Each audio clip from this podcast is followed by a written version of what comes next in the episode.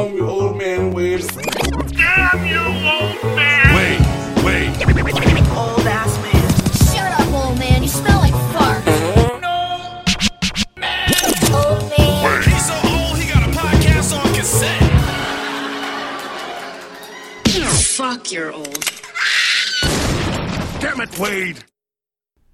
Do you know how happy I was when the Celtics decided they were bringing back Al Horford? Like that was that made me incredibly happy. And then on top of that, they're bringing Tice back, and that that was that made me happy. Tice was my guy, but I'm also a fan of like the dirty work players. So See that I didn't find that move very enticing, but I waited until you drank, took a drink of your uh, a sip of your drink. I'm just I just didn't- did that because you're already like on a roll. It's like there's no way you don't get the um, title, but that's you already you're starting off strong, man. Starting off strong.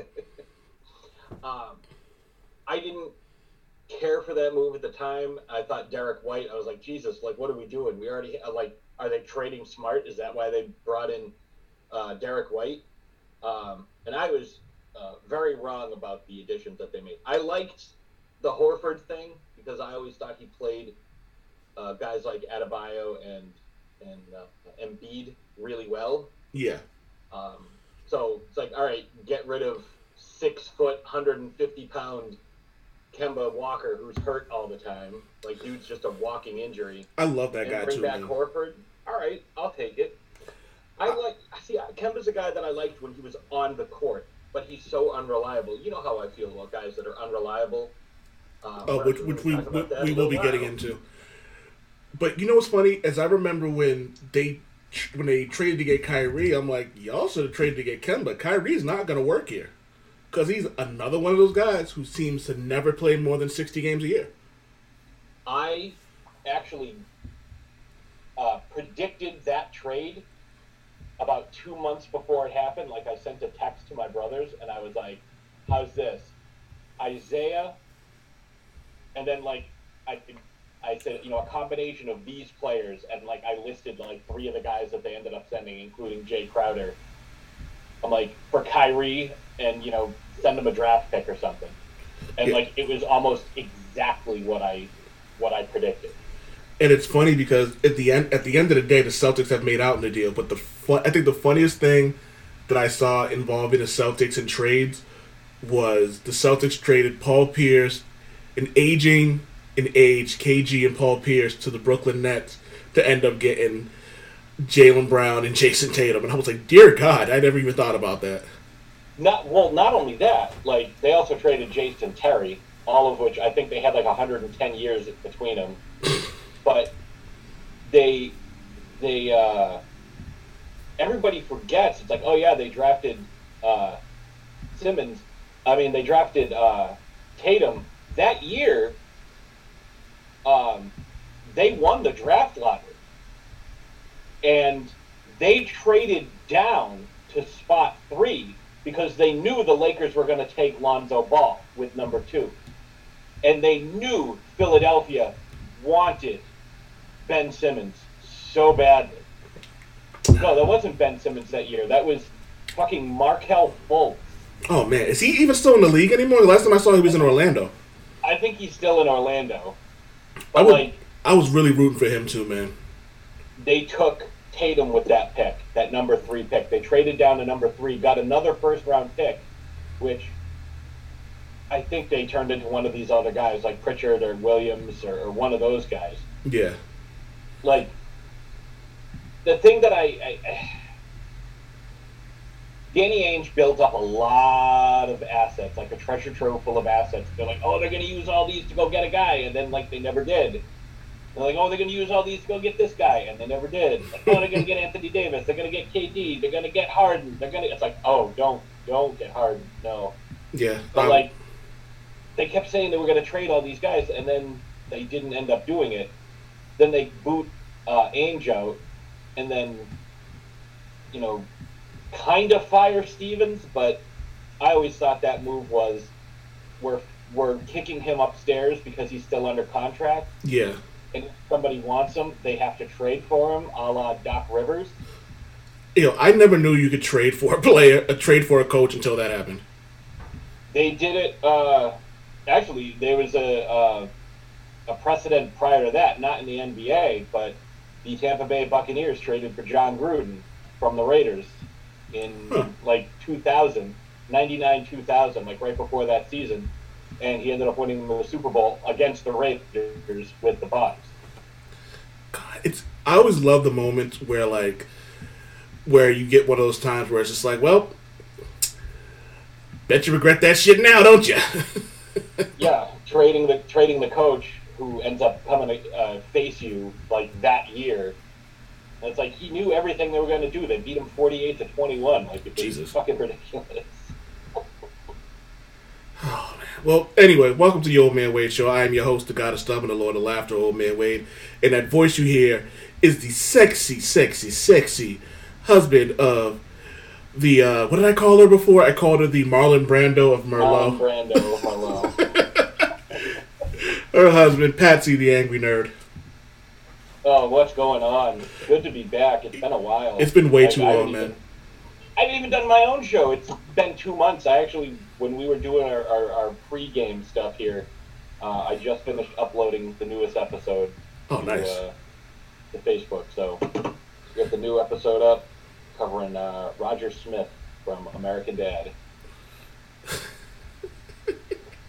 yeah, it's a it's a good one. Ricky. Got a lot of nerve showing your face around here, Ricky Spanish. I just love that, that that episode had nothing to do like if there is no continuity in this episode, it didn't really actually happen. But god damn, is that a great fucking episode? And then you get the voiceover by Werner Herzog at the end, talking about the butterfly. Like that was amazing. That Oh. again, one of the that I I stand by this. Um, American Dad is a is a thousand times better than Family Guy. And I, it's definitely it, it definitely takes a look at like Family Guy is kind of turning on its head all the um, like sitcoms and animated shows of you know that preceded it. yeah, Um, American Dad is definitely like a fuck you to conservative right wing America. isn't it great though? It is. It is Oh, one of my funny. favorite things in the world. And I, uh, you know what? That that that I'm not, I'm, I'm not going there. I'm gonna have a a nice happy. Yeah, we'll, we'll we will we will end up sidetracked and not get to the point of what we're trying to talk about today. Happy little flowers. Happy little flowers. so, I've been dying to have this conversation um, with you about the NBA, and I want to start off with Ben Simmons. You have been a Ben Simmons. You haven't been on the Ben Simmons hype train ever. You've never been. No. You've always, but the thing about it is, unlike some people, when you have a conversation, you're not like hating. You're not like, oh, Ben Simmons and blah blah blah. He's overhyped. You broke down, actually, in an article about why Ben Simmons is overrated. And unlike Skip Bayless, you can get past his one accomplishment against Rudy Gobert and if we're being honest, certain All Star selections shouldn't really matter. I don't really give Ben Simmons's All Star selections much credence because it's, in his sense, like the East, like you know what I mean. At that time, the East wasn't really that wasn't that big a deal. And Oh, I don't give I don't give all star appearances in any sport any credence. It doesn't matter. It's a popularity contest. I can't tell you how many times I've seen billboards, you know, like vote for your favorite player, not the best, your favorite. So anybody with name recognition, like there was a year. Yao Ming. Uh, no, not even. Not. I was thinking Alonzo Mourning missed the entire year with his kidney issues, but somehow was voted in as a starter. Stupidest shit I ever, I ever, I ever heard. But people are always like, "Well, how would you fix it?" Easy. You let the players vote for who they think is the All Stars. They're not allowed to vote for themselves or anybody on their team. You have to vote for somebody on another team, and you don't have to have every team represented because that's stupid. If you have a shitty team like Orlando, Orlando's not going to have any All Stars. Yeah. Detroit's not going to have any All Stars. Indiana's not going to have any All Stars. You know, they might, they might, but they don't necessarily. That's true. I also had there was the there was the this the year they changed it because of the Zaza Pachulia shit.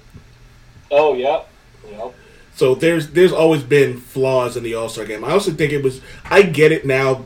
Like now that I'm older, I understand that it has nothing to do with the um, NBA in general. It's all about the fans. It's all about getting people who. It's, it's money. It's a it's a cash grab. Like you know what I mean. And like, But- I- go ahead. The way the way I look at it is if you want to have it, and this goes for every single sport. I do like the draft idea once you get past the starters, but you let the players vote for who they think because these are the guys going up against each other every single night. Yep. Like they notice, you know, like Marcus Smart would be an all star. I think. Oh, no you question. let if you let these guys like, oh yeah, this guy's so tough. You know, he's he's such a good defender. Like, how do you get de- defensive player of the year but not an all star selection? You know, how do you win one of those awards without being an all star? So let the let the players pick the teams, and then once the teams are set, vote for the starters, Yep. That makes the most. and then whoever is left, draft them. Yeah, that makes the most sense. But again, like we're also using, I think we're using a little bit more common sense than most people, specifically because, like, there's a bias. Like you know what I mean. Like I'll be the first. Like um, one of my one of my closest friends calls me a homer. Like I almost never root against the Celtics. I just I can't do it. I don't even if I and like and I'm one of those guys who doesn't watch the NBA if the Celtics aren't involved. I don't care. The Celtics aren't playing. I I don't care. Like you know what I mean. But I love playoff basketball. but playoff basketball is something different though. But I can't. Yeah, yeah. I um. I've had a lot of issues with the NBA specifically because like it's been kind of trash. Like it's been very cookie. You know what? We're getting off topic. But um, Ben Simmons. Like so. Before you get into, I'm gonna challenge you here. Before you get into his faults, say three nice things about Ben Simmons. Um, he clearly doesn't care what people think of him as far as his fashion sense, and he will wear literally anything. Um, he uh, always looks well groomed. And Say something nice about his game.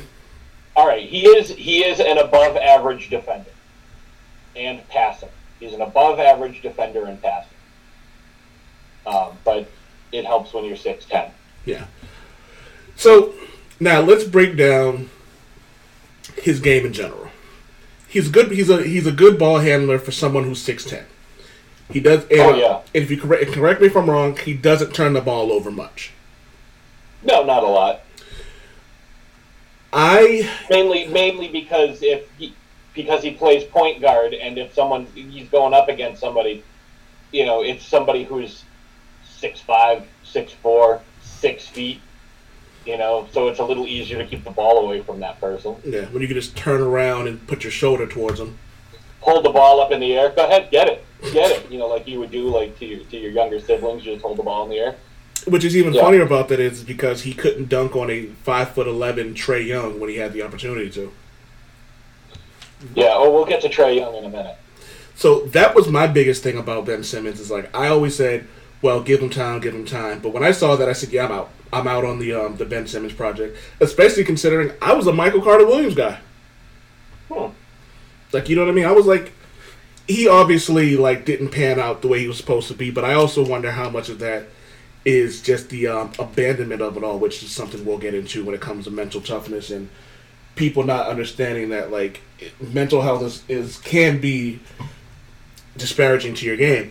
But this year was something else with him. I've never seen anything like it. And it's getting to the point where we talked about it in our group thre- uh, group chat, and I talked about it with my homegirl Talar about it. Like, there's going to be a Ben Simmons rule. Yep. There's no way they can't do it anymore, specifically because of what happened. He flat out just didn't play all 82 games. And granted, there's no guarantee that he his initial um, back problems didn't stem from something that just happens on regular everyday life. Because we've seen people who get hurt just stepping the wrong way. Yeah, So- you're not going to herniate a disc stepping uh, the wrong way. I, Like that's what they've been saying. His issue is that he has a herniated disc. That's something. That's something that you get from say contact drills. You're doing something. I um, not gonna just I've had shoot around and herniate Yeah. disc. I've had three back surgeries. Um, I'm on workman's comp for a current back um, injury I, I um, received at work. Um, I think I've had two herniated discs. First time was playing basketball. Second time it. So we know that's not how Simmons did it. Um, maybe it was sitting too long. Um, the second time it was I can't remember what it was the second time, but um, I ended up needing. Oh yeah, my something happened and it was just standing, like literally just standing all day on marble floors when there's no stress pads because the building I worked for said it wasn't aesthetically pleasing. So there was like you don't get a stress pad. That that is an exact quote from management. Um. So I don't know if there was any way someone with his kind of money can get hurt because we don't know. Maybe he was maybe he was practicing in the while he wasn't actually playing basketball. It it is actually possible. Um, I am here to just play devil's advocate this entire time. What are your thoughts? I'm I'm giving you the floor. As far it, as him him hurting himself, like we're, we're, we're gonna get into the we're gonna get into him not playing in Philly later, but just we're gonna get to the most recent news of him hurting himself. So, however he herniated his disc, I honestly don't think that there was ever a real back problem. I think that was something that uh, kind of got fabricated, or maybe like he slept wrong and he was like, "Oh, my back hurts. Hey, doc, you know, can you say that I have a herniated disc? Like, here's five grand. You know, I'm not saying he specifically bribed somebody, but like, it seems a little shady that he went from oh it's my it's my uh, my mental health to oh yeah it's my back so because my back is hurt uh, it was from when i was playing so therefore you have to pay me my money because it seemed awfully convenient when they were like you know philadelphia kept saying like go to our doctor go to this person you know go to this psychiatrist you know the team one get a second opinion. Like we want our team people to evaluate you. He's like, no, we're not doing that. I'm just going to keep going to the same people I've been seeing, and they'll keep telling you what I want them to say. Which to me is a red flag. Like if you're really hurt, like I get that there are there are instances where you know you you could get the total opposite thing where you know your doctor is like, yeah, here's your issue and you go to the team doctor, and the team doctor has the team's interest in, in mind, and they're like, yeah, um, yeah, it looks like it's you know sore or it's hurt, but you can definitely play through it. Yeah. You know, you saw that shit in the NFL for decades.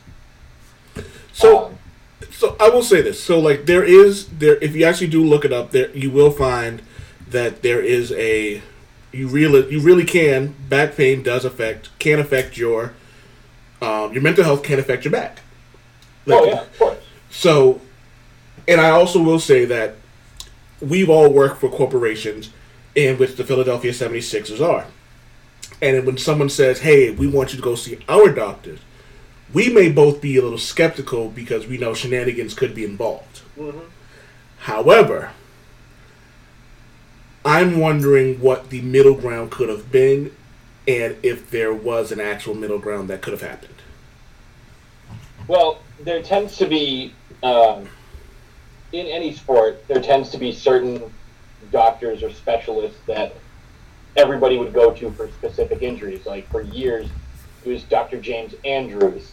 Uh, he was, you know, he would do all the ACL surgeries, you know, or the Tommy John surgeries. You know, like there were specific guys that people throughout sports would go to for specific injuries because in specific, you know, you're going to tear your ACL in every sport. You know, football, baseball, basketball, it doesn't matter. Uh, but you know, say Tommy John ligament replacement surgery, that's something that you would need a specialist for, and you're generally only going to see that in baseball in pitchers because of the specific mechanics of pitching. But there are guys that have you know different injuries, like oh, I, I tore a ligament in my thumb. I'm going to go see this guy who's like the ligament specialist. He does all the Tommy John surgeries. Yes. Um, so I'm gonna I'm gonna go see him, even though he's a baseball guy and I'm a hockey man. Like, you know, it doesn't matter. It's that guy's area of expertise. So there could have been someone like maybe there's a specific sports psychiatrist that everyone goes to see who specializes in professional athletes, or someone who specializes in you know back injuries in professional athletes. Now, the other thing I wanted to, to touch on because I totally agree that have a specific injury, and you know, I agree that your mental health can affect that injury, especially if you're always thinking about it. It becomes psychosomatic, and you know, you know, like I always say, you know, there's mind over matter. Like you know, tell yourself it doesn't hurt, but if you tell yourself it hurts, it hurts, it hurts, it hurts, it hurts, Yes. guess what? It's gonna fucking hurt, and it's ne- never gonna get better because you're gonna wake up, even if you're not in pain, you're gonna be like, "Ooh, my back hurts." It's like, and it's like that phantom pain. There's nothing physically wrong with you, but you convince yourself that there's something wrong. It's almost like Munchausen syndrome. I remember Skip Bayless actually brought that up today because he was saying that whenever he talks about someone with a knee problem, he said he always leaves the studio with his knee hurting because all he's thinking about is knee pain. So Yep. sure enough, when he leaves the studio, he's like, "Oh crap, my knee hurts," because he's you know he's thinking about it. So I there's there's a lot to unpack there, and um, neither one of us are going to criticize Ben Simmons' mental health issues because we are both mental health advocates. We're both people who have have or ha- or do deal with it. So that's not what we're thinking about. No, I'm not. I'm not here. You know, there, there's plenty to uh, get into who this guy is without, you know, like none of the things that I'm going to talk about are really like personal things. They might be character flaws, but it's not like, oh, he's faking his mental health issues or he's doing that. Like, I'm not gonna. I'm only gonna make my my conversation is going to be based on my observation of, of what he has put out, what he has said, what he has done, his behavior, the things that I can observe. I'm not going to speculate. I'm going to uh, make my conversation based solely on my observation. All right, so I want to talk about a few things. I'm gonna I'm we're still staying on the Ben on the Ben Simmons thing, but I also want to look at um, his awards. His awards. I want to see what we're gonna talk about. What he's done. We're gonna talk about um, what he's done, and we're gonna talk about um, his stats and why he hasn't really improved. So he um, led the league in steals in 2020. That's a that's a huge feat considering he's six foot ten. All NBA, um, NBA All Rookie First Team. It's a feat, but it also depends on the class. Uh, he was Rookie of the Year. Same thing depends on the class. Here's a really good Well, stat. Uh, go ahead. asterisk on that rookie of the year because it was his second year in the league. Yeah, which I, Tatum should have been rookie of the year. I have a big issue with. And Jaylen Jaylen Brown, no, Jalen Jalen Rose talked about this. Jalen Rose said that he doesn't think players who sit their first year should be rookie of the year. He goes because they learn something that other rookies don't do. They see how the teams run. They see how the um, not only how the team is run, they see how the NBA run, the league is run. So they have a they have a foot up on a lot of these players now, specifically because of that. And I honestly feel that that is an absolute disadvantage that a lot of these guys come in with, and it's honestly, it's not cool for being completely honest, for, for being frank about it. And Ben Well, Simmons, who not sat, only that, um, he uh, it's not like he just like I totally agree with what you're saying, but his first year, like he had an injury, like he was hurt, which you know kind of should have been a bit of a a bit of a red flag, but he he was hurt, like you said, uh, he was able to see the comings and goings, getting to, you know, he did participate in some practices. It's not like he just sat on the sidelines and didn't do anything. yes, You know, he he got to see the drills. He got to be in the arena, feel that atmosphere. You know, it's different from being at LSU you know, especially being in a city with as rabid a fan base as Philadelphia. Uh, you know, these people will throw batteries at it, you know, hidden in snowballs at you. You know, they'll boo Santa Claus. You know, Yeah, Uh, Philadelphia. Like people can say whatever they want about what the Celtics fans were um, saying to Kyrie, which we'll also get into. But Doug, we're not throwing. ba- Well, th- there are a lot of racist fans here, but we're not throwing batteries at Santa Claus. Yeah, like that's there's there's bad fan, and then there's you know Philadelphia casual fan. Oh, also we're wrong. He's six foot eleven, which is even funnier. Yeah, they Uh, have him listed as six foot ten. Yeah. So There I'm also a, uh, an Onion article that came out uh, earlier today. Uh, ben Simmons tells Nets he's ready to play now. let me tell you the So un- like the uh, onion. like the, the, the, the Bill Simmons quote, like, "Oh, Ben Simmons will be ready in Game 8. I will say this: the Onion is one of the greatest news news um, sources ever, and I love when people read the Onion and think that it's real news. It's one of my favorite Well- things ever.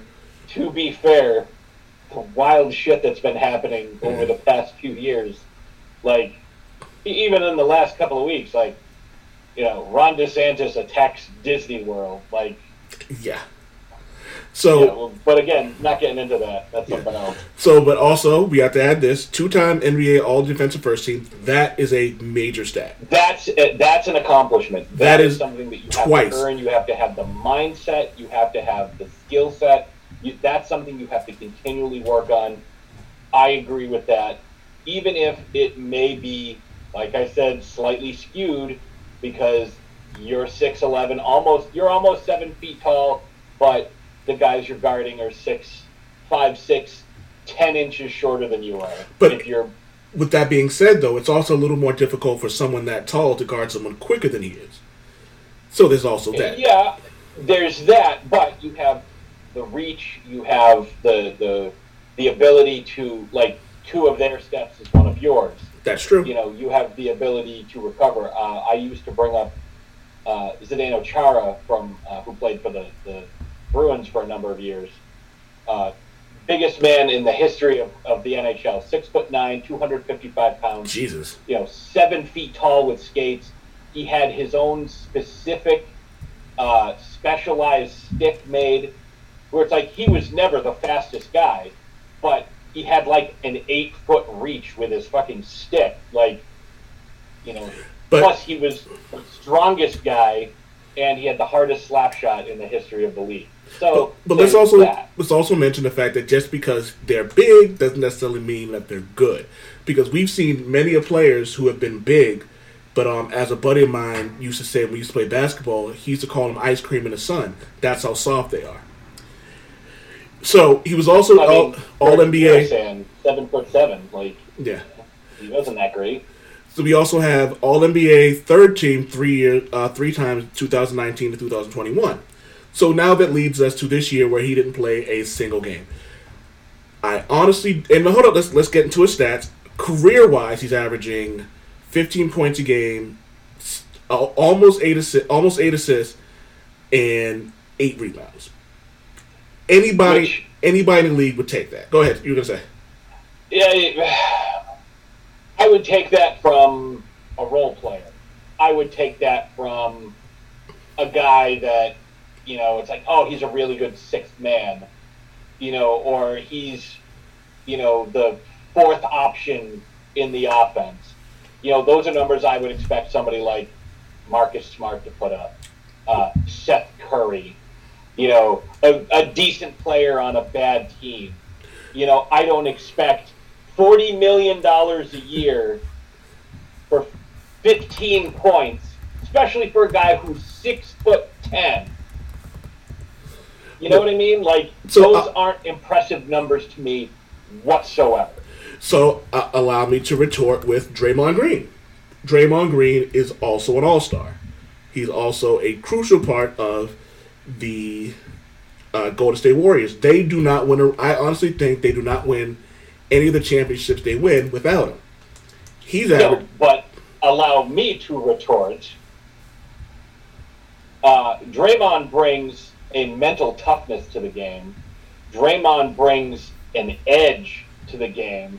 Draymond brings the ability, nay, the necessity to have to cover him all over the floor That's also because true. he can shoot from anywhere on the floor. He's not as lethal as, uh, you know, Klay or, or Steph. Obviously, few are, but he can hit timely shots. He can get down low. He'll get to the foul line. He's fine if you want to foul him. He'll go to the line. He'll hit, you know, 80% of his free throws. This is all you can really No. ask for. I mean, he'll do, he does the dirty work. You know, I would say defensively, they're on par with each other, you know, as far as raw defensive talent. Draymond's going to put up similar numbers, you know, maybe only, you know, 10 points a game, 12 points a game, but he does everything else. You can play him in the fourth quarter, you can play him in crunch time, because not only will he uh, make shots himself, he will make sure that you get open shots and he will lock down the other team's best player. He doesn't have to guard a guy who's, you know, five five. He can guard anybody. That's true. You, you got me there. I, I have no retort. I have no response to that. Do you? So this is um something I said to. I said this in the group chat, and I've said this to a few other people that if Ben Simmons doesn't, if Ben Simmons can't handle what comes with the NBA, maybe he shouldn't play. Um, and I- I firmly believe that health and home first. Like you know what I mean. If he doesn't, if he can't handle what's going on in the league, I think he should find something else to do. Specifically because, like you know what I mean. I don't want him to be in a position where he where things get so bad that his depression gets worse.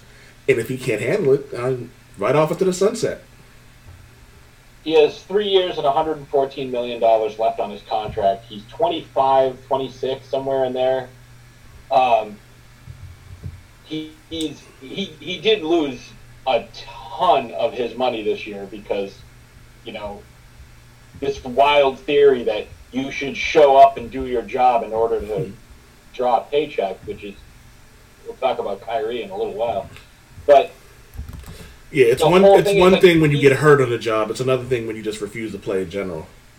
Right, and like I said, we'll get to Kyrie in a minute.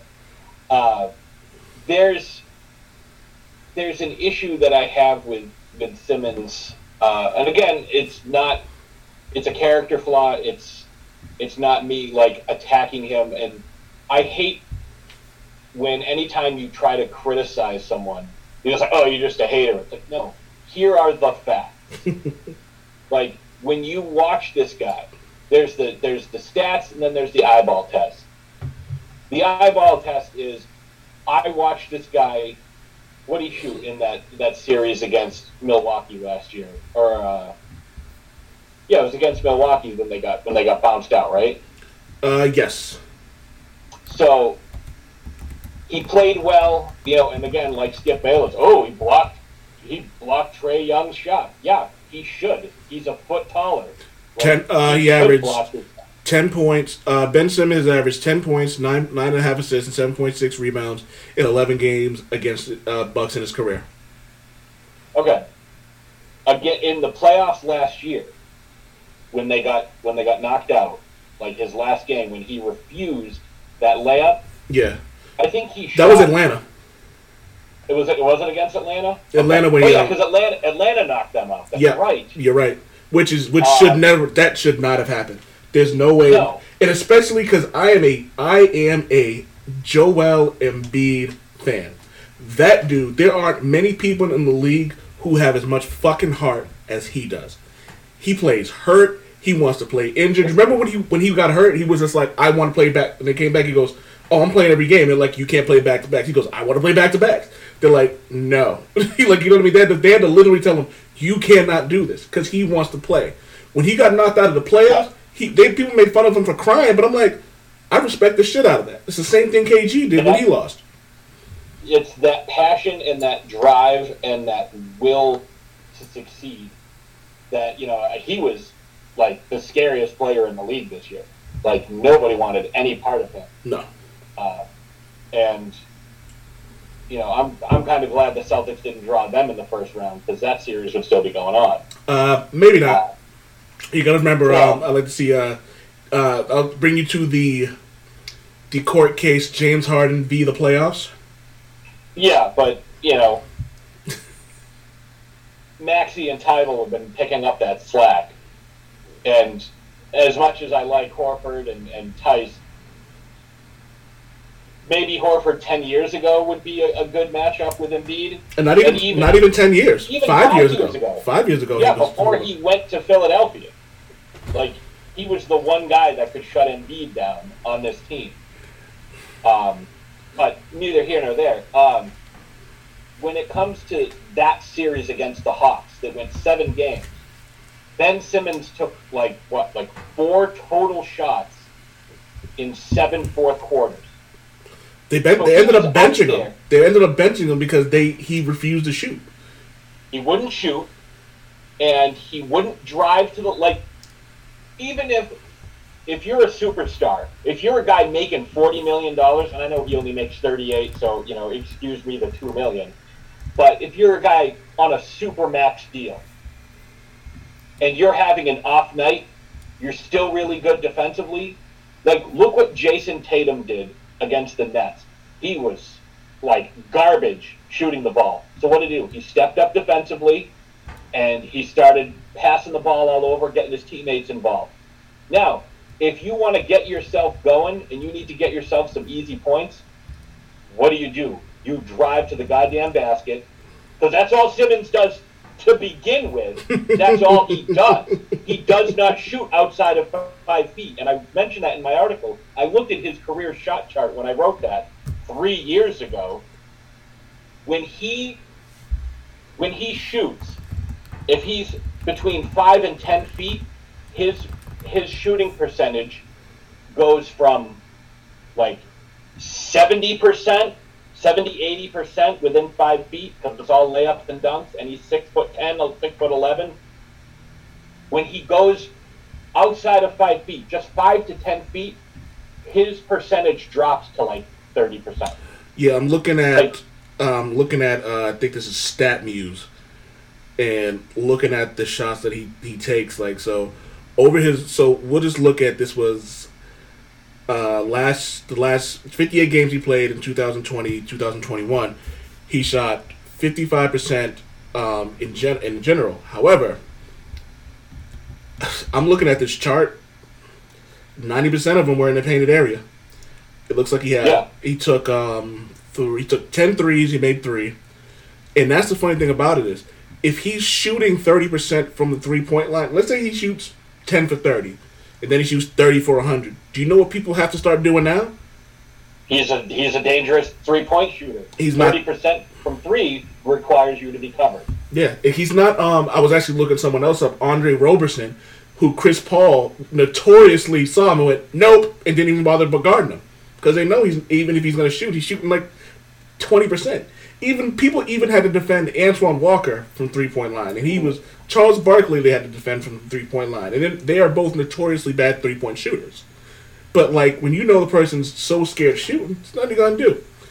Let's we could talk about Ben Simmons all day, but we also have mentioned former Celtic, former Cavalier, Kyrie Irving, future former net future former net, who I didn't know apparently said he could be GM. Oh yeah, yeah. In his uh, pre- in his uh, press conference, like how him and uh, first of all, he doesn't need a coach. If he doesn't need a coach, why does he need a GM? And you know, he proved yes, you do need a coach. Um, but yeah, to, to kind of touch on something you said earlier, you know, like oh, we're not talking about injuries. Yes, Kyrie's injured all the time, like you alluded to. Uh, in 11 years, he's played 60 games, four times, uh, which means seven times he hasn't played at least 60 games. Um, there were also how many times this year? And I I said this on my sports show when my brothers were still on. I'm sorry, what's I the name of your sports show? What's the name of your sports show again?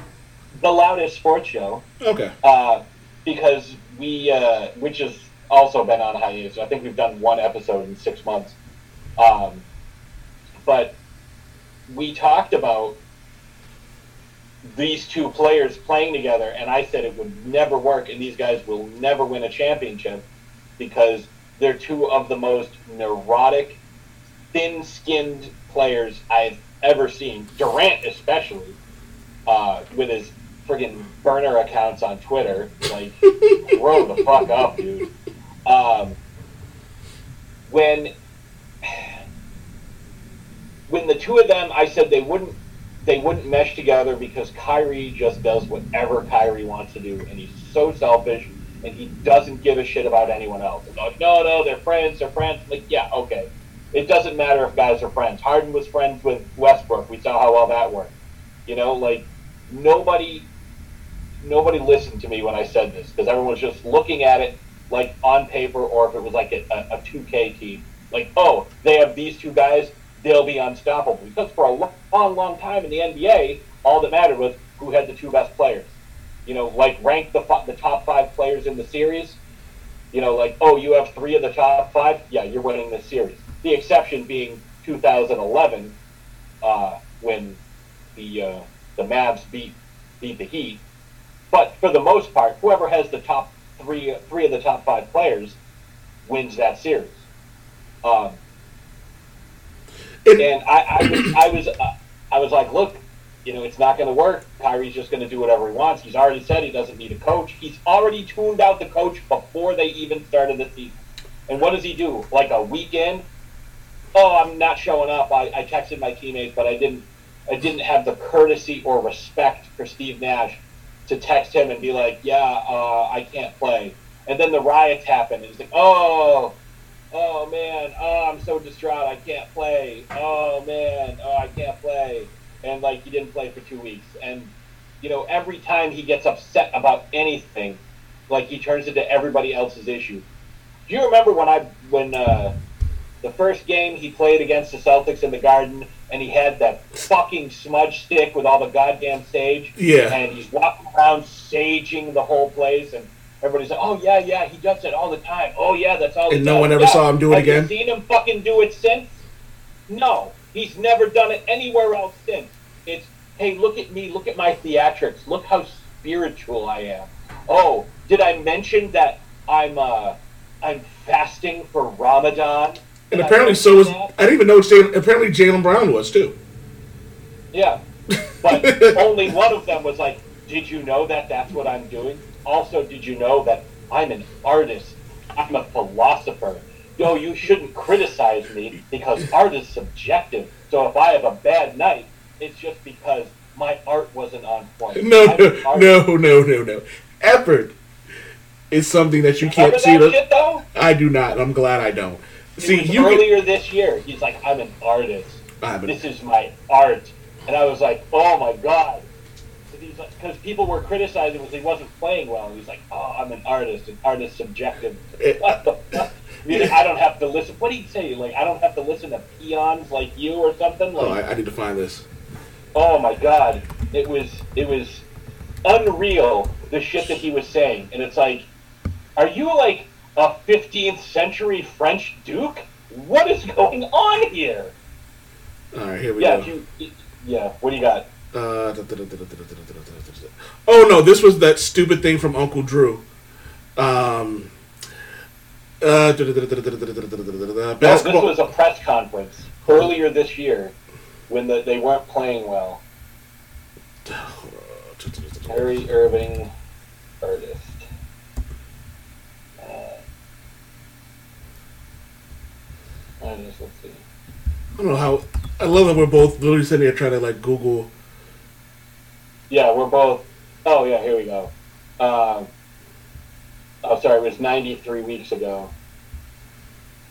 Yeah, I guess this had something to do with the uh, Gordon Hayward shit too, and who cares? Fuck him.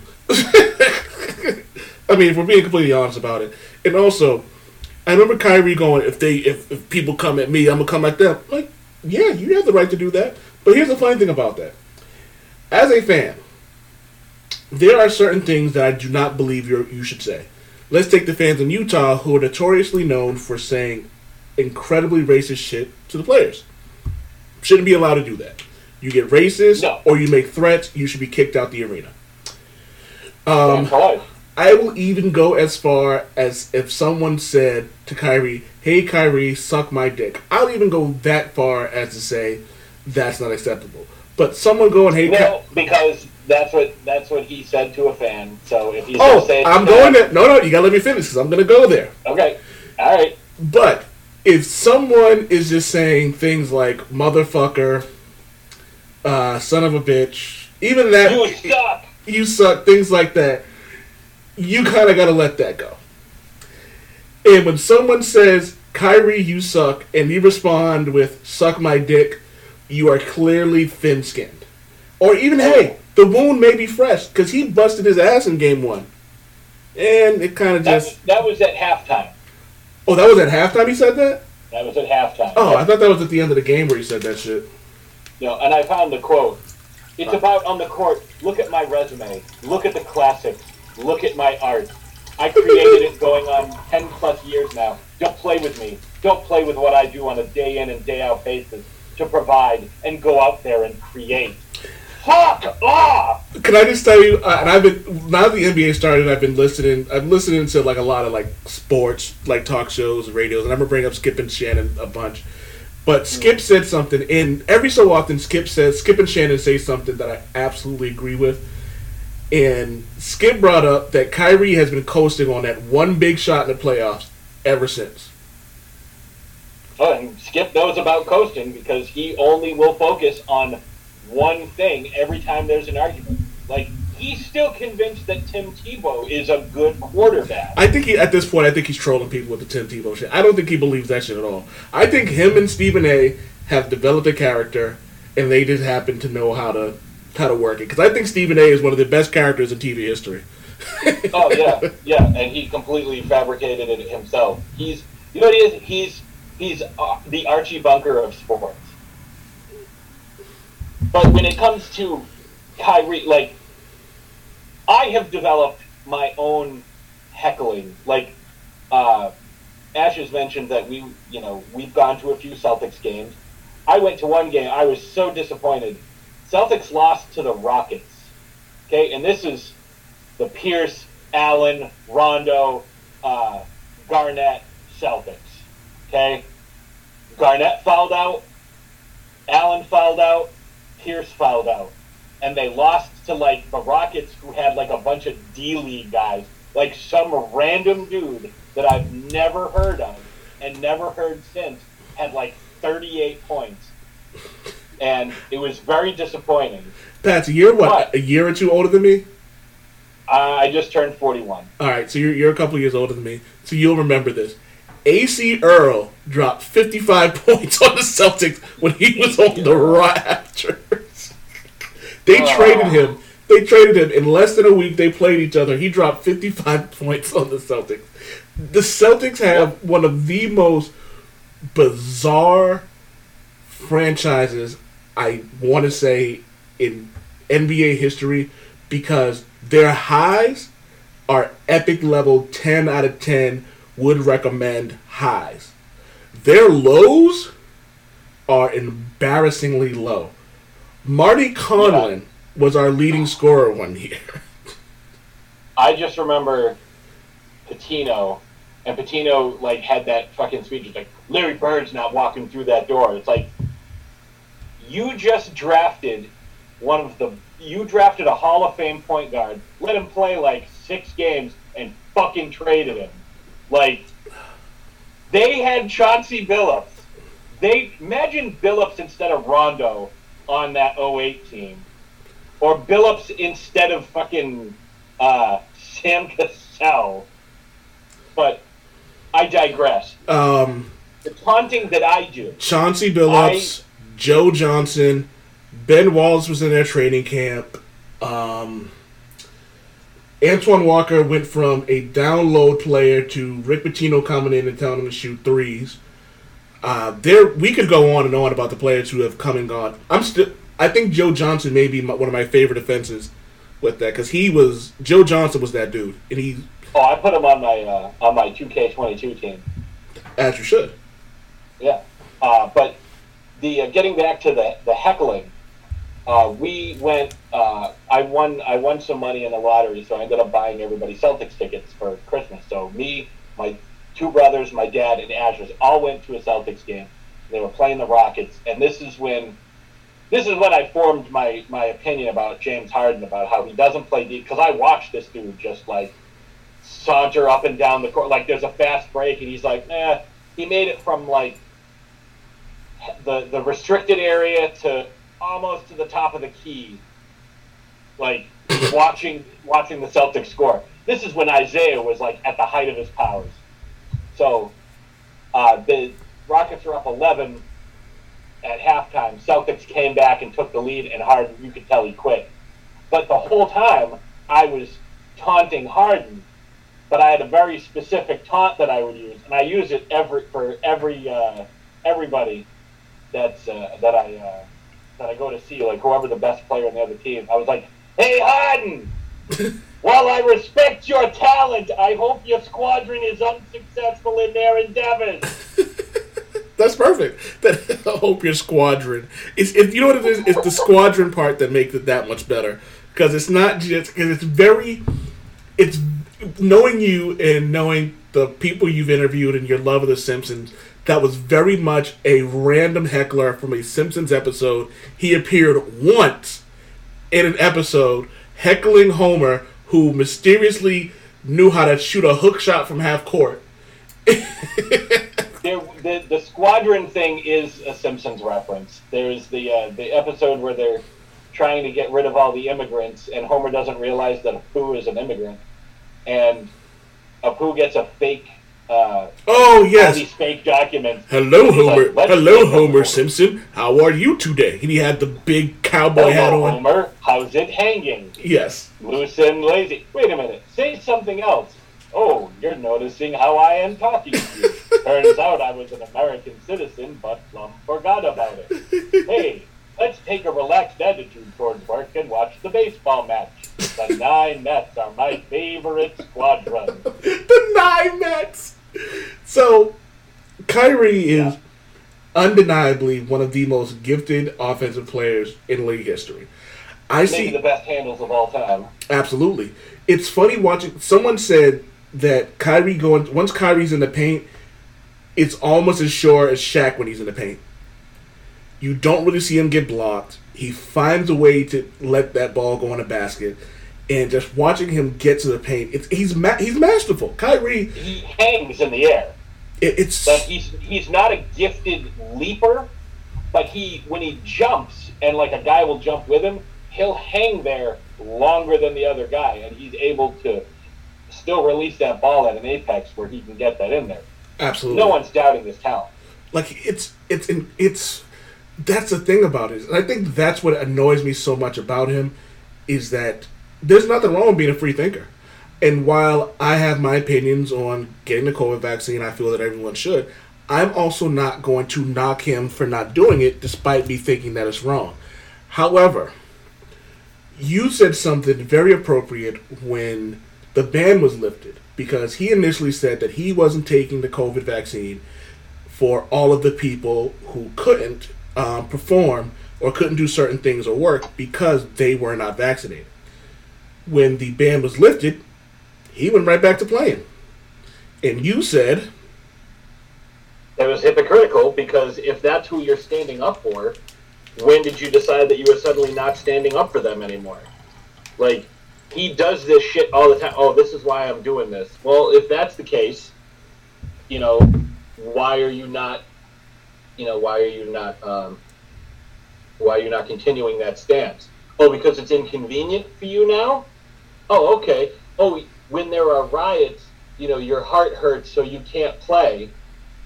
But when Russia bombed Ukraine, it's no skin off your nose.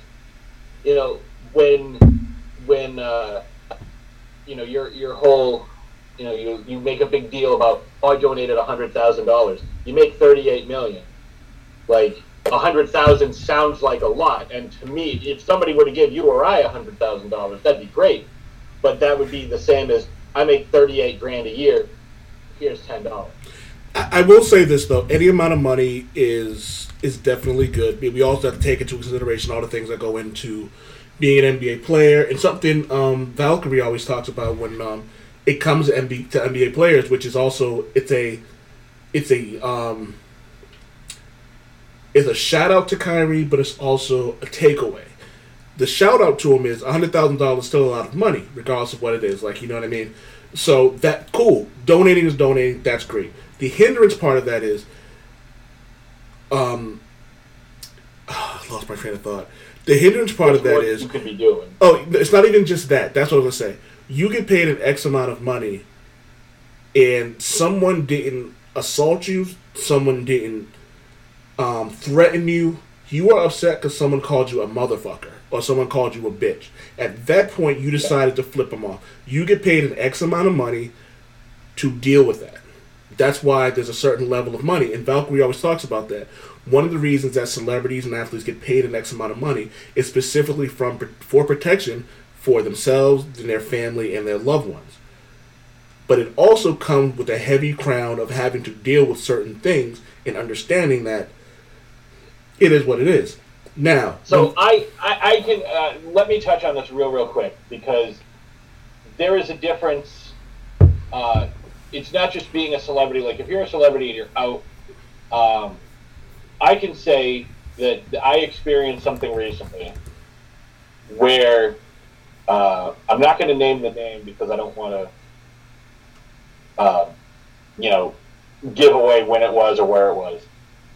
But I was on a production, and there was a specific uh, specific actor that drew a massive crowd, and there were people yelling this person's name, and there was there were kids, young kids, yelling like, "Oh, give this person my number.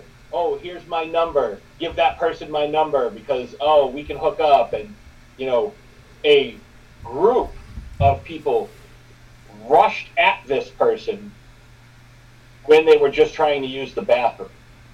It got to the point where in my job, my job has nothing to do with security or anything like this, but my I went to one of the uh, the, the uh, people whose job it was to ensure this actor's safety and, and uh, keep an eye on that person. I said, you know, what we might want to do is because there's a crowd of 70 people across the street, uh, when they're done shooting, we might want to have their car ready so they only have to walk about 10 feet. Yeah. And like we should, we should form a wall to kind of shield, not to like, like, oh, we're being super obvious that we're blocking this person, but like to the point where like our presence will distract from where they are, and like we can have some people walk over this way, and that person can walk behind us and just get right in the car and go. Because we don't want someone, hey, wave to the kids, hey, hey, why aren't you looking at us? Hey, why aren't Yeah. you acknowledging us? Hey, what are you doing? What are you doing? There are seventy people, and we have, you know, on a on a set, you may or may not have two or three cops, depending on what you're doing, where you're shooting. But 70 people against three, you're those aren't good odds, especially if Absolutely. someone's like really determined. Now, when you are in a basketball arena, there are dozens of security, dozens of police. And that being said, there's far also more difficult for you to get onto the court, to get out and get at that person. I will say this though: there's also um, tens of thousands of people in the arena against dozens and dozens and dozens. Although you hear one gunshot, people aren't going to rush the um, rush the arena. So the, we could go back and forth about this, but we all know that Kyrie says he's coming back. But if you're a Boston fan, you remember when Kyrie said, "I'm coming back to Boston. I'm here to stay." And then that one I'll, I'll, I'm going to sign a long-term extension if you'll have me. and then and then the uh, my favorite part of that was Al Horford looking at him like, "Yeah, okay," and like it was, Yeah, I never, uh huh. I never thought he was coming back. I neither did I, but it was And I just wasn't, it was just I wasn't sure I wanted him. I didn't want him either. But I also find it hysterical that Al Horford was way in the background looking at him like, yeah, okay. like he knew it was bullshit. But again, that goes to the qual- the kind of person that Al Horford is. Uh, what are your final thoughts on Kyrie Irving? Um, before we get into KD's performance in this first round. Uh, Kyrie is incredibly tone deaf. He is uh, oblivious to everything that's going on. If it's not effusive praise being heaped upon him for being a philosopher, a scholar, an artist, a poet, uh, he doesn't want to hear it. And, you know, he will give you two different reasons why he feels that way. Both will be contradictory, but he'll say it in a way where you're like, man, that dude's smart. but like, if you listen to him, no, he's not. He's just he he clearly owns a word a day calendar and tries to put as many of those words into a sentence as he possibly can. Now he may be educated, he may be well read. I get it. But he has a lot of competing philosophies that he's trying to adhere to, and it seems to me that he's just using certain ones when they are convenient to him. And it's almost like he whatever the flavor of the day is, like it's almost like he's that he's that dude who has a thousand hobbies but no career. You know what I mean? Oh. Like he's like, oh, I'm gonna sage this arena because I'm very zen. Oh, but I'm also a Muslim. Oh, but I also have you know roots in Hinduism. And oh yeah, I you know I found out that I'm Native American, so I'm gonna be shamanist, uh, shamanistic. It's like I will say that there's nothing wrong with observing many cultures. I think that it's part of the thing that makes people good. However, it's the way he does. it. yeah, it's it seems more like the greatest showman than it does genuineness. you don't see the Dalai Lama like covering himself with tattoos and like going out of his way to be like, oh man, I am so zen right now. oh man, like, you, oh, did you see like how forgiving I was to like this dude who yelled at me? Like, oh man, like no, that's not like when you are a, a religious leader, you know, and you are serious about your spirituality, you're you're not gonna like sit there and be like, oh man, did you see how awesome I was? Like I'm such a great philosopher and artist and poet. You know, if somebody's like, hey Pope, you suck, he's not gonna be like, suck my dick. You know, like it depends. Did a little boy say it? you gotta, Um, you gotta admit, you gotta admit though, that was a good impression of the Pope. it was a great. You ever, do you remember that that cutscene of Family Guy when it was just like it's like Dean Cain sitting on a bench. He's like, "Oh my God, is that Dean Cain? Oh my God, that's Kyrie Irving." Oh, Jesus. Yeah, that's Kyrie. Oh, my God, is that Kyrie Irving? Oh, fine. I'll sign 12 autographs and take some pictures. Oh, will you leave me alone? I'm sorry, who are you? Oh, right. Like, you don't know that I'm Kyrie. Like, he wears a shirt that has, like, like that shirt that uh, LeBron was wearing with himself, with, like, all the all the guys from the Lakers. Yeah, that was like him and Shaq and Kobe. If fucking we're here, we're talking here. We're here with the Lakers.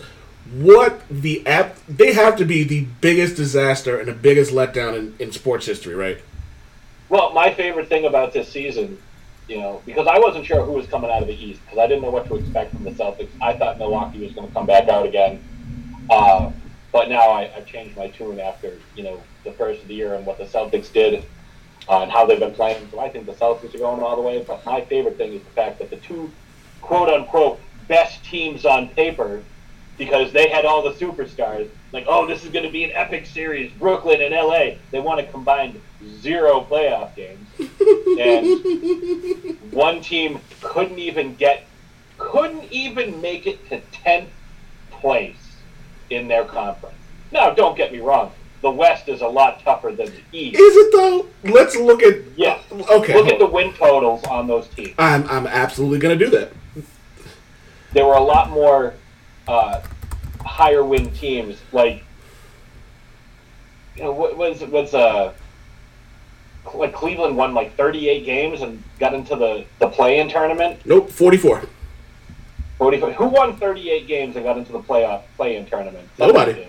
If it, it was, it was in the West because the um, the East uh, play-in it was the Hornets at 43, and the Hornets at 43, the Cavs at 44, the Hawks at 43, and the Nets at 44 as well. All right, so you got 43, 44. Would that have made the playoffs in the West? Uh, I don't know how true that. I'm trying to fucking computer isn't working the way I want it to. Um, let, me, let me look it up on mine. Because I really do feel that, that like that wasn't the case here. Um, all right. It- oh, motherfucker's doing it again. Oh no, that's why it wasn't working. So yeah. So no, the the East was actually better because the tenth spot was thirty four with the Spurs, forty two with the Clippers, thirty six with the Pelicans, and forty and um forty six with the um, Wolves. The East the East playing had a much better record than the West playing. Well, the play-in, yeah, but I mean, you got Miami. The top three, top four teams. You have 53 wins for Miami, 51 for Boston, Milwaukee, and Phoenix. 51 wins uh, would get you one, two, three, Fifth four- place. Fifth place. Now, Like- okay. That being said, uh, the Nuggets were forty-eight, and okay. So okay, so for the it's it eventually evens out. Like you know what I mean? Yeah, at the at the end, like the. I mean, they won 33 games. Like, That is just that's a LeBron James, King James, leader of the fucking greatest players of all time, according to other people, couldn't couldn't win more than thirty-three fucking games with And we, we we mentioned this a few years ago when he first got to the Lakers. I was like, oh, but I thought he was the best and he could lead any team into the playoff. Well, you know, he was hurt and it was his first season with the Lakers and this and that. Like, here's all the excuses. Like, then they go out and get Anthony Davis, who was one of the top five players in the game at the time.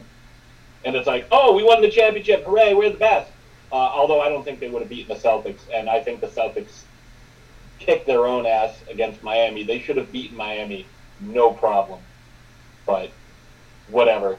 Um, and then this year, like it reminds me of the uh, the Red Sox in uh, 2012, 2013, 2014, where they went. 2012 they were dead last. 2013 they win the World Series. 2014 they're dead last. Like, how do you go from last place to world champions to last place. And that's kind of like what the Lakers did. No playoffs, rings, bounced out by an inferior Phoenix team, no playoffs. Like he's been there four years and has missed the play. He's like, I mean, if you want to just look at it like, oh, he's got one championship in only four years in the in that franchise, great. But he missed the playoffs twice. He got bounced in the first round, the second. Yeah, that doesn't really mean anything. Like I'll be the first one to say, like if the Celtics won that um, ring in 08 and then were just irrelevant for the next few years while KG, Ray Allen, and Paul Pierce were there, I'd have issues because it almost seems like what was even the point. But the Celtics remain relevant for what another Yeah, four or five the, years. They were in the uh, they were in the championship, the the final, the East Finals the next year, and and they um, lost. and yeah, because K, cause, uh, I think it was KG who was hurt, and Leon Powe, Leon Powe stepped up. That was my guy. I have, Yeah, have, have, have a Leon Powe jersey. So did uh, so did Perk. I think Perk got hurt too. Perk got hurt the year they went to the um to the finals. So When the it- next year against uh, yeah, LA. against the Lakers again. Because the Lakers three-peated in the finals, and they won two of those. They won back to back because they they lost to the Celtics the first year, beat beat uh, Orlando like smoked Orlando the next year, and then beat the Celtics the next year. So, it. I can't wait to have my homegirls Talar and Carr on the show just because Carr is a Laker fan, but she's also the only Laker fan that I've ever met that's realistic. So Okay. it, it's it's very rare that that I actually find a Laker fan who's actually critical about the Lakers and will be honest about it. So after the Lakers officially didn't make the playoffs, her first tweet was, "Good morning, everybody, except for the Lakers." Mm-hmm. So, no one can tell me otherwise that Russell Westbrook wasn't shaving points. I firmly believe that he was taking money specifically to not necessarily lose games, but miss shot, miss layups, miss dunks, miss free throws. Like Russell Westbrook looked like he looked he looked unlike himself. Now, don't get me wrong, he turns the ball over a lot. He shoots a lot of bad shots, but th- these were mistakes that were unbecoming of an NBA player. all right, I'm going to push back against this because this is another one that I said this. How long ago was he? Uh, four years ago, when he was averaging triple doubles. Like he won the he, he got the, the MVP averaging the triple double, and the next couple of years he's like still averaging triple doubles. And I watched a breakdown of what Russ is, and I determined that Russell Westbrook had a little bit of Wilt Chamberlain in him. What do I mean by that? Well, I mean that he was uh, Chamberlain was uh, criticized for just being a scorer. So he said, "I'm going to lead the league in assists." And did it. To the detriment, he did it, but he did it to the detriment of his team Yep. where he would be down low, and you know, again, he was playing against fucking five foot five guys named Butch wearing belts and knee pads. And then when he played, Right. um, and then when he played Bill Russell, he couldn't um, fucking shoot his way out of a fucking wet paper bag. But the, the the point is, he he would have an open shot, and he would like somebody would pass him the ball, and he would pass it back. Like, no, I want the assist. Get me the assist. I need to lead the league in assists. Just to say, yeah, I did it. Russell Westbrook would do the same thing. He would box his own. Like there were times where he would like pull Steven Adams away so he could get a rebound. He would intentionally miss shots so he could get the triple double, get his own offensive rebound. This is who Russ was. This is always who Russ has been. And Russ is a guy, you know, and it's been brought up this year. Like, again, I'm ahead of the curve on this stuff because I'm watching these guys and I know what the fuck is going on. And that my eye test tells me that this is who these players are. You know, I watched him in Oklahoma City. I watched him in Washington. I watched him in, in Houston. He's this guy He's a terrible three point shooter, but that has never stopped him from hucking up threes left and right like he's fucking Reggie Miller. He is a below average free throw shooter. Below average three point who- shooter. Free throw, too. He, is. He's a guy who relied on his athleticism, and he was a guy who was very similar. And I've heard this conversation, this comp, com, comparison to Allen Iverson, who is, you know, a smaller guard. Guy would throw his body around, and it's like, it's like, oh, did you see Iverson last night? He had 42 points. Yeah, on eight of 35 shooting. Like, that's not impressive to me. You hit 25% of your shots, and that's not even counting all the misses that he would get fouled on. Like, that's who Russ is. Russ only gives a shit about his stats. He doesn't care about anything else. He doesn't care. He has a crushing loss. Oh, it doesn't matter. Sun's coming up tomorrow. Yeah, that's a that's an awesome attitude to have. But if you are playing a game and you are uh, expected to contribute to a winning culture, going, oh, hey, win some, you lose some, no big deal. And like, no, you lose some, and you lose some, and you lose some. Lost almost 50 games this year out of 82. Can you Like, imagine? That's an issue. Can you imagine Paul Pierce or Kevin Garnett saying you win some, you lose some? No. Could I imagine? I mean, I could see LeBron saying it because that's the biggest issue between. Well, I'm sorry, I said LeBron James. I meant Paul Pierce and Kevin Garnett. No, no. But what I'm saying is like this is this is part of the issue from some of the players that we're talking about now. Like you're talking about Kyrie. It's like, man, how does he get away with that? Because Kevin Durant, who is the face of that franchise, is like, oh yeah, you know, he's my buddy. He can do whatever he wants. Oh, look at that wacky stuff. Oh, he's always doing wacky, crazy things. Oh, you know, uh, you know, in in LA.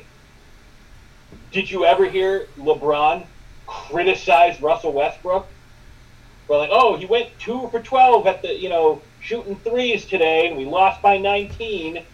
You know, and you know he threw the ball away 11 times. Six of them were inexplicable because he jumps up in the air and has no idea what to do with the ball, and he just heaves it into the third row, and then looks at somebody else like it's their fault.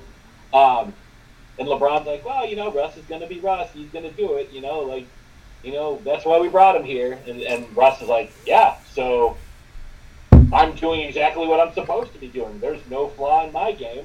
And I think it's, you know, we had this conversation uh, regarding LeBron because you're like, oh, LeBron could never play in the 80s or the 90s against those guys. And it's like, I play, I actually played devil, devil's advocate on that one because I was like, hey, this is a guy and this whole generation, they've been brought up since they're 15, 16. Like, uh, geez, I'm the best. Everybody keeps telling me I'm the best. So whatever habits I have, good or bad, I made it to the league. So whatever I do must be the exact right thing because look at me.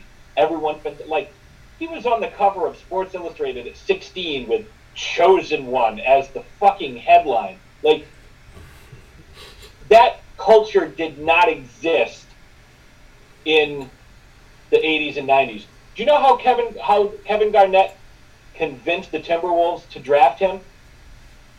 This You- is an amazing story. Uh, They- let me hear after he after he got his uh, the, this story came out after he got his uh, at the time record 10 year 126 million dollar deal. He he was coming out of Farragut Academy. Hold on, let me just let me just say this, uh, ladies and gentlemen. Kevin Garnett is worth every fucking penny of that. Yes. And fun fact, the reason why Alex Rodriguez got a 10-year, $252 million contract is because he wanted to be double the highest contract ever made.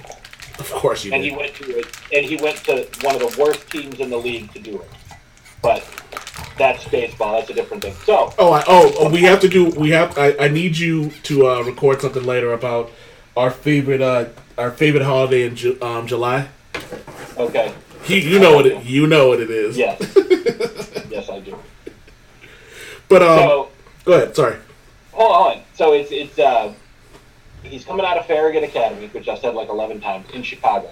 Now Chicago has produced some tough, tough players, you know, uh, because th- it's not like it's like you know, oh, I'm playing against a bunch of white dudes. It's like no, you're playing no blood, no foul, you know, in in the in the projects, in the ghetto, like, and that's how I grew up playing basketball. Believe it or not, like where I was playing basketball when I was a kid, I was the only white kid playing.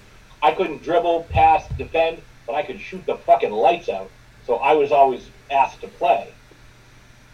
So he's he's getting run through all these drills by the Timberwolves, who have the number one overall pick, and you know they're not really sure. They're like, well, maybe you should go to college, polish your game a little bit. You know, you know he's 18, but he's they would call him 6'13 because he was seven feet. But Yeah, they would say he, he was he, 6'13. he was one of those. He was the first center. guy who didn't want to be known as a seven footer. Well, he didn't want to. He didn't want to have to play center. He wanted to play power forward. He didn't want to play with his back to the basket, uh, which I think was a great, great call. So he's he's going through all these drills and he's fucking clumsy. He's knocking cones over. Like they're just like Jesus. Like you know what? Like thanks for your time. We appreciate it. Um, we really think you should go to college for a couple years. Like that's our recommendation. And he's like devastated. They're driving home, and they're driving by a park, and there's a pickup game. He's like, "Let me out, let me out, watch me play." And they're like, "All right." So he goes into the street, and, and, you know, it's not, you know, high school kids he's playing against. These are grown ass men that he's playing against, and he fucking took over. And they looked at him, and they were like, "This is the number one pick in the draft." Like fundamentals be damned. Who gives a shit? Like, look at him play against grown ass men his own size. You know, and Garnett wasn't like a big. He was built like Durant. You know, seven feet tall, 105 pounds. You know, like No, no, he was he was two seventeen. I because I remember having his. I remember having his um, No, but N- you- NBA Jams card. Like, skinny, skinny dude. Especially when he was 18, coming out of high school. Like, skinny dude. And he just took over and dominated against these, these older guys. So that's not something you'd see in today's league. Today's league, it's oh look at him, he's so great. Oh my god, like people are still, and this is an ep- this is a topic for another day. This is another passionate topic. People are still like putting Zion Williamson on the cover of fucking video games, Dear and Lord. that dude never fucking played. And the Pelicans are about to knock the Suns off without him. It's going to be great next year when he's playing in New York and everybody comes to see him and he plays 12 games. He's like, oh, sorry, I can't come in. Uh, they're listed in the injury report under Thanksgiving. I I don't think and I don't know if I don't think or I hope that Phoenix I hope Booker comes back because if he doesn't come back it's really disappointing that he didn't get the he deserved a lot more. I'm just gonna say that. I really wish Yeah, that I'll give you that. so I want oh, fuck, what was? I was talking about Kevin Garnett. The um I forget what I was gonna, I was gonna mention, but it doesn't really matter. Oh, that's what it was. So I asked four of my friends what they thought of the Lakers. We're gonna start with my best friend Lavelle. He goes, the Lakers. He asked him, I like, I, and the question was, "What are your thoughts on the Lakers?" Recording now, looking for quotes. So he says, "They are the harbingers of their own doom for allowing a 36-year-old man-child to make a roster decision for them, like he's playing 2K, dot dot dot, 19, because that's the last time his number, his number one pick, Russ Westbrook, was actually good." Who knew that trading away Lonzo, Ingram, and Kuzma would effectively end in their expected dynasty before it actually had a chance to begin? I would say I'm sad for their fans and their organization, but then that would be a liar. Fuck the Lakers now and forever. That sounds like, well, we also know Lavelle is slightly biased as he is a Suns fan. He's a Suns and a Celtic fan, so it's like double fuck them. Oh, yeah, yeah, absolutely. Yes, yes, double fuck them is, is it's, a, it's a good call. So uh, my homeboy Brandon, who's uh, one of the one of the co-hosts on uh, the Black Ball Black Nerds comic book show, which will be starting next month. I asked him the same thing. They are the worst. Fran- they are one of the worst franchises in the NBA in the last ten years. And if not for the greatness of LeBron, they would have ten straight years of not making it past the first round in the playoffs. I mean, that's true. I mean, I'll give them that. Uh, they made some very poor decisions, especially where it comes like they have no first round picks for like the next 40 years. They traded all their young players for Russ and AD, and they have no bench. Like, you have to rely on guys who are way past their prime and used to have one specific skill, like say Avery Bradley, who could be a shutdown defender. He was Marcus Smart before Marcus Smart with a little bit of you know more offensive skill. Yeah. But Oh my God, his maturity. He, he lost it. He lost that defensive edge. And if you're a guy that's like, well, you know, what do you do? Well, all I can do, like, I'm really good at driving a car. Nobody can turn left or right better than me. And then all of a sudden you're like, oh man, I can't turn left anymore. Like, what good is he? And can we just say that Marcus Smart has not only is he a elite team and one-on-one defender, he's actually turned into over the last few years we've watched him turn into a very good point guard. Yeah, um, you know, he's had to. I, I think he's had to add that part of his game, the the facilitator part, because he's so inconsistent offensively. Um, although there was a, uh, the end of that game one. Any other year that we've ever seen Marcus Smart, does he pass that ball to You okay? Tatum for the layup? thought sorry to go. Oh, okay. No, I'm sorry. Sorry, I thought um, something happened to Valkyrie. Go ahead.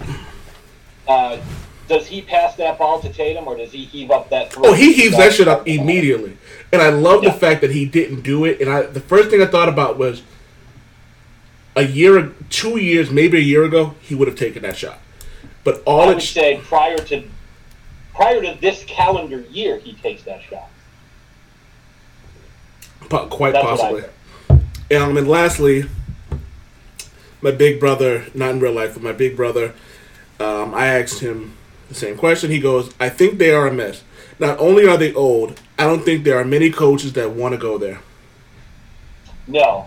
Um, and they they have these pipe dreams of you know Quin Snyder or Mark Jackson. Or like you're you're more likely to get Phil Jackson than Mark Jackson. like you're not going to get any of these coaches. And you know who they might get? You know, maybe uh, get a guy who used to play for him. Maybe pick up Steve Nash when he inevitably gets uh, fired by the Nets because, you know, in sports, you know, the team doesn't play well. You know, it's it's uh, Frank Vogel's fault that uh, you know Russ had all those turnovers. It's his fault that he missed all those shots. You know, And I just love that Frank Vogel is actually getting the majority of the uh, blame, like the majority of the blame from that from people who know nothing about basketball. yeah. They again, they don't have the eye test. They just look at the numbers. Oh, the the team was bad. Must be a bad coach. It's like nah, that's not how that works. Uh, the team is bad because the team assembled around them was not good. Now, in that league, the coach matters very little and is essentially ballast, but you will see that if a coach is very good, he can take a collection of, of you know, various plays, which is why I liked Brad Stevens. Brad Stevens took a bunch of nobodies, you know, including, and I'm including Isaiah Thomas because Isaiah Thomas was a nobody, second round pick, bounced around to a bunch of different teams, and he was able to insert him into his system and make him a fucking superstar. Like that team that took the the mat the Cavs to seven games, fucking, you know, uh, and I'm not talking about the one with Tatum, and, and this is prior to that. Like, you Kelly Olynyk was your was your uh, was your center. Jonas Jerebko, Semi Ojeleye, like I forgot about you had Kel. Is he even still in the league anymore? No, Because you had you had Horford and and and uh, and Isaiah, like those are your best players, and then Crowder was probably number three. But like, if Jae Crowder is your third best player, like you shouldn't be in Game Seven of the Eastern Conference Final. Yo, I swear against the Celtics- champion. the Celtics have this knack of, and I don't know if it's the culture, I don't know if it's coaching, but the Celtics have this way of finding players who should not be in the league and then finding a way to make them serviceable. Because Kelly Olynyk was pretty damn good when he was here. He found The a way. To, go ahead. I was gonna say it's Boston has this thing for undersized players, mostly undersized white guys, but undersized players who turn into fucking legends when they're in Boston.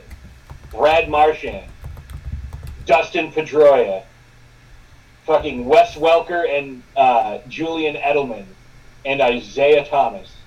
All these guys, all these guys that were like undersized, like like fucking Edelman was a quarterback drafted in the sixth round. They turned him into the, one of the one of the most uh, explosive slot receivers of all time and a Super Bowl MVP. Uh, Pedroia had no business winning an MVP in his second year, you know, but he did. Like he had no business being as good as he was, hitting for power the way he did, you know, with the doubles and home runs. You know, Marchand is a guy who was a rat for most of his career and now has turned into one of the most elite goal scorers in the league. Like, in the world, because, you know, unlike most sports, you know, hockey takes the best of the best from all over the world. Yeah. Like, it's wild how good some of these hockey players are. To the point where in the mid 90s, they could do an all star team where it was North America versus the world and actually have it be close. Even though, like, that's kind of rigging the game. You know, it's like, okay, uh, the fun fact the way hockey used to be done, like the way they would draft, wherever you were born, like wherever your hometown was, that's the team that got to have you. Like wherever you were, which is why the Canadiens won 28 championships or whatever the fuck it is, because everybody was born around Montreal. They got all these great players. I was picturing somebody in like Texas. They're like, the fuck, man. Well, this was back. There were only six teams. It was. See if I remember: Chicago, New York, Detroit, Boston, Montreal, and Ottawa. Like those were. I think that was the original six, but I, I might be wrong. Uh, no, Toronto. It was the Maple Um, Leaf. Montreal, Boston, New York, Chicago, Toronto, and Detroit. Yeah, yeah. It wasn't Ottawa. It was it was Toronto. I, I changed it at the end. Uh, but yeah, there were only six teams. So wherever you grew up closest to. So if you were you grew up in California, guess what? You're playing for the Red Wings because that's the close. That's what sucks because like you have Chicago and Detroit right next to each other. God, that's funny. All right. Yeah, but so, that's why they were so good. so before we end the show, this actually went a lot longer than I thought we were going to. But you know, this is this is usually what ha- this usually this is usually what happens when we record together. Oh yeah, yeah. I, I had no. You're like, oh, I only need half an hour. It's like, yeah, but you got to get an hour and a half. So what we're gonna do is I'm going by I'm going by position. I'm gonna give you three players. You're gonna create a team. You're gonna tell me whether or not this is somebody that who you're gonna decide one player that you're gonna pick on this team. Are you ready? And we're gonna start this. You're starting five, and then there's gonna be three players coming off the bench. Okay. All right. So at center, Hakeem, Shaq, or Jabbar.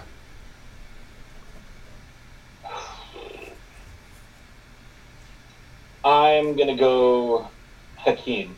Uh, uh, so would I. Shooting guard, Dwyane Wade, Allen Iverson, or Tracy McGrady. Give me T Mac. He's got the size. Good. I would have went Dwyane Wade, but I'm also super biased. A small forward, Paul Pierce, Kevin Durant, or LeBron James. I'm I'm trying to see where you're. I'm trying to see how biased you are here. Well, I mean, if we're uh, like you're just building a team.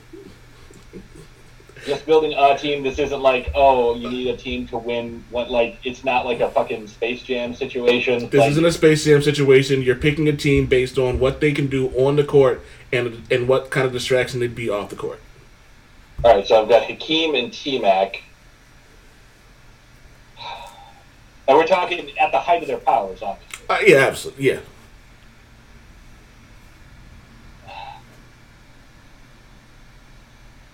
Based on the career that they've had.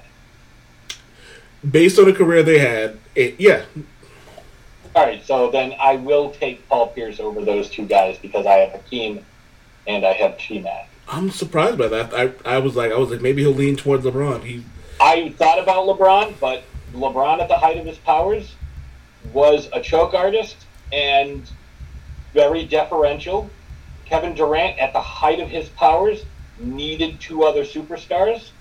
Uh, Paul Pierce was always led Paul that Pierce. 08 Celtics team and always played the he played uh, LeBron when they played against each other. He played him one on one for the most part, and he you know held his own. Is he as talented as Durant or uh, LeBron? Absolutely not. But we're talking the at the height of their powers with the career that they had and like who they are on and off the court. If I'm building a team, I'm not just saying who's because we already went through this whole exercise. Just because you have all the top quote unquote names does not mean your team's any good. Ask Brooklyn and ask LA.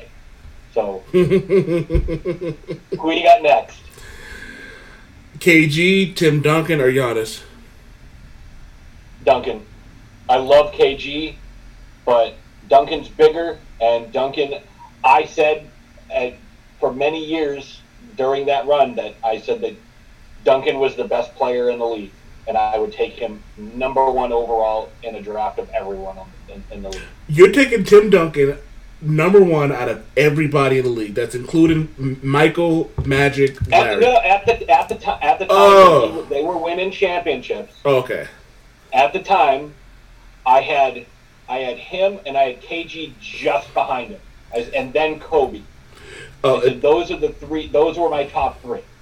So just so you know, I'm going Wade. So I said I'm going Hakeem. I'm going Wade. I'm going LeBron.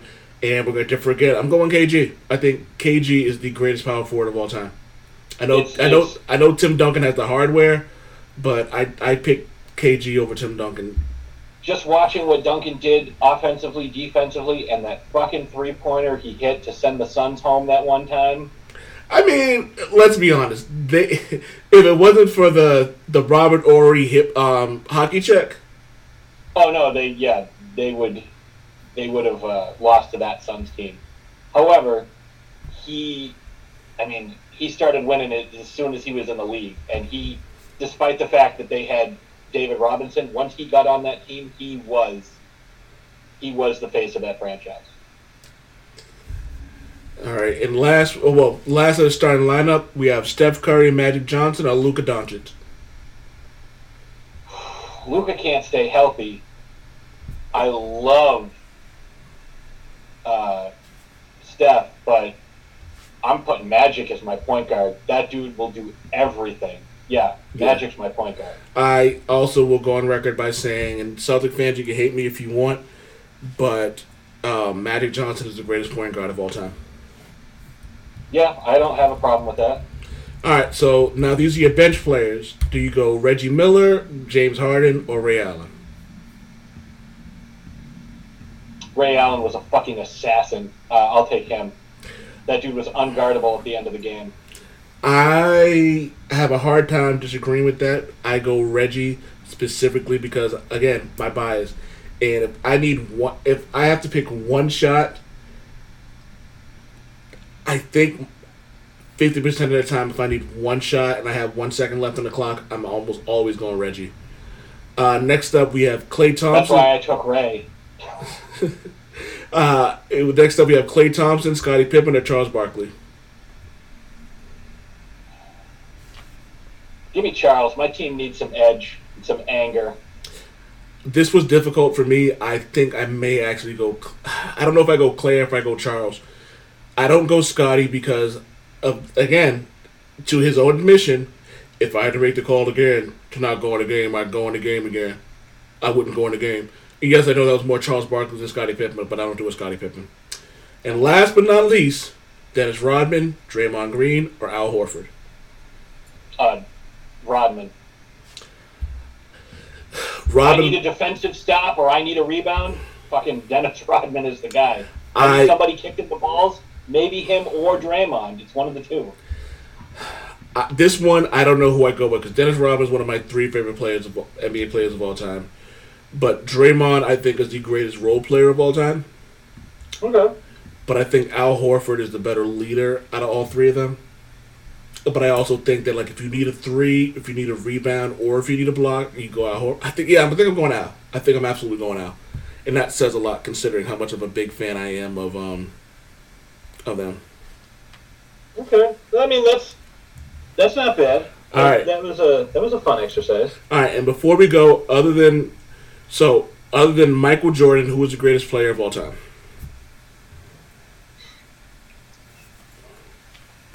If I'm going by, I need somebody. You're building. I'll give you. I'll give you the. Um. I'll give it to you. You're building a team.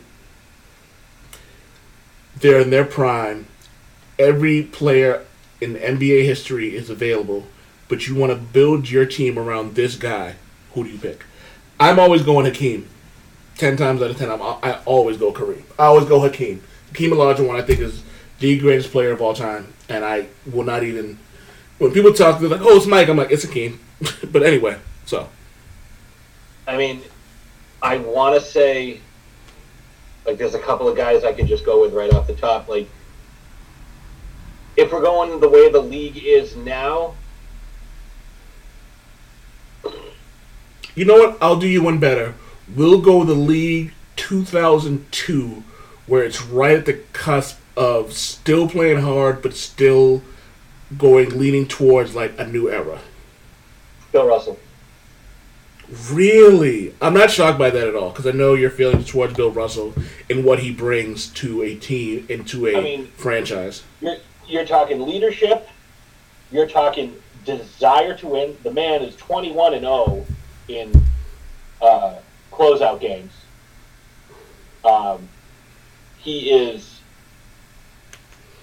he's not a guy who needs to score 60 points, but if you need him to score 60 points, he'll score 60 points.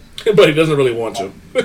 No, he doesn't care. Like, one of my favorite things about him that I just learned recently was that he was one of the top track and field athletes in Yeah. the world. He would run like a fucking gazelle. Like no, like he would play like games 48 minutes. He'll play all 48 and not be winded. Like he, he would facilitate. He'd rebound. He'd block shots. Like all he ever. He loved playing defense. That was his thing. He's like, all I want to do is play defense. Like I want to make sure you don't score. The And, next- like, he was so passionate. I hope that I, I can find this digitally, but I have a top 10 plays of all time. It is like dunks, shots, steals, and one of them is blocks. And Bill Russell was talking. He goes, My mentality was you come in here, I'm to knock it back. You come in back in here, I'm to do it again. The third time, you're to think about it for a second. and it's funny because as great as he is, he's always just the most humble person ever. Oh, here's the last question. We're changing the logo from Jerry West because I don't think he should be the logo to begin with. Who's the logo now? And what is it? Oh, Jesus. Um, I we had this conversation a I go- while ago. I go Kobe with the fadeaway. Well, I mean, if you want to go, if if it's me, the, the Jordan Jumpman, I mean, Yeah. or the Shaq dunk, but probably the Jordan. Um, before we before we go, I, I there's a Bill Russell quote that I thought was always amazing. Somebody asked him once, "Hey, do you think you could have uh, gone up against Kareem Abdul-Jabbar?" And he goes, "Young man, you have the question backwards." Yo, that's it. It's over. We don't need to go any fur- further. That has been the Old Man Wade Show. I want to thank Patsy the Angry Nerd for coming here and doing this. Patsy, tell everyone where they can find you. Uh, you can find me uh, every Thursday uh, on Throwdown Thursday podcast. You can find us on every podcasting platforms Stitcher, Spotify, iTunes, all that. Uh, you can also come join the fun on our uh, our uh, Facebook page, Throwdown Thursday podcast. Uh, join the group. Join the uh, the regular page. Uh, you can check out some fun articles and, and things on throwdownthursdaypodcast.com. Uh, and yeah, that's where you can find me. You can also find my book, How Much Do You Tip an Exorcist, on Amazon. I got my copy. Check that out. That's uh, there are some some stories from that that are being made into a horror anthology. Uh, one of them filming right now. Uh, super awesome about that. I'm mad that we're actually friends and I'm just hearing about this. Well, it's been on the on the on the DL, but uh, I will say that there is a, a short story. When I say short, I mean two sentences. One called "The Terrible Magician," and I that one is part of the anthology, and I will be playing the role of the Terrible Magician. Yeah. I was trying to come up with some kind of like, you know, really uh, extravagant name for this magician. You know, like oh, the Amazing Bernardo, or you know, something something flamboyant and extravagant, and and you know, like an embellishment. So I like wordplay and everything. So I ended up going with uh, his name is Magic Ian, and there's going to be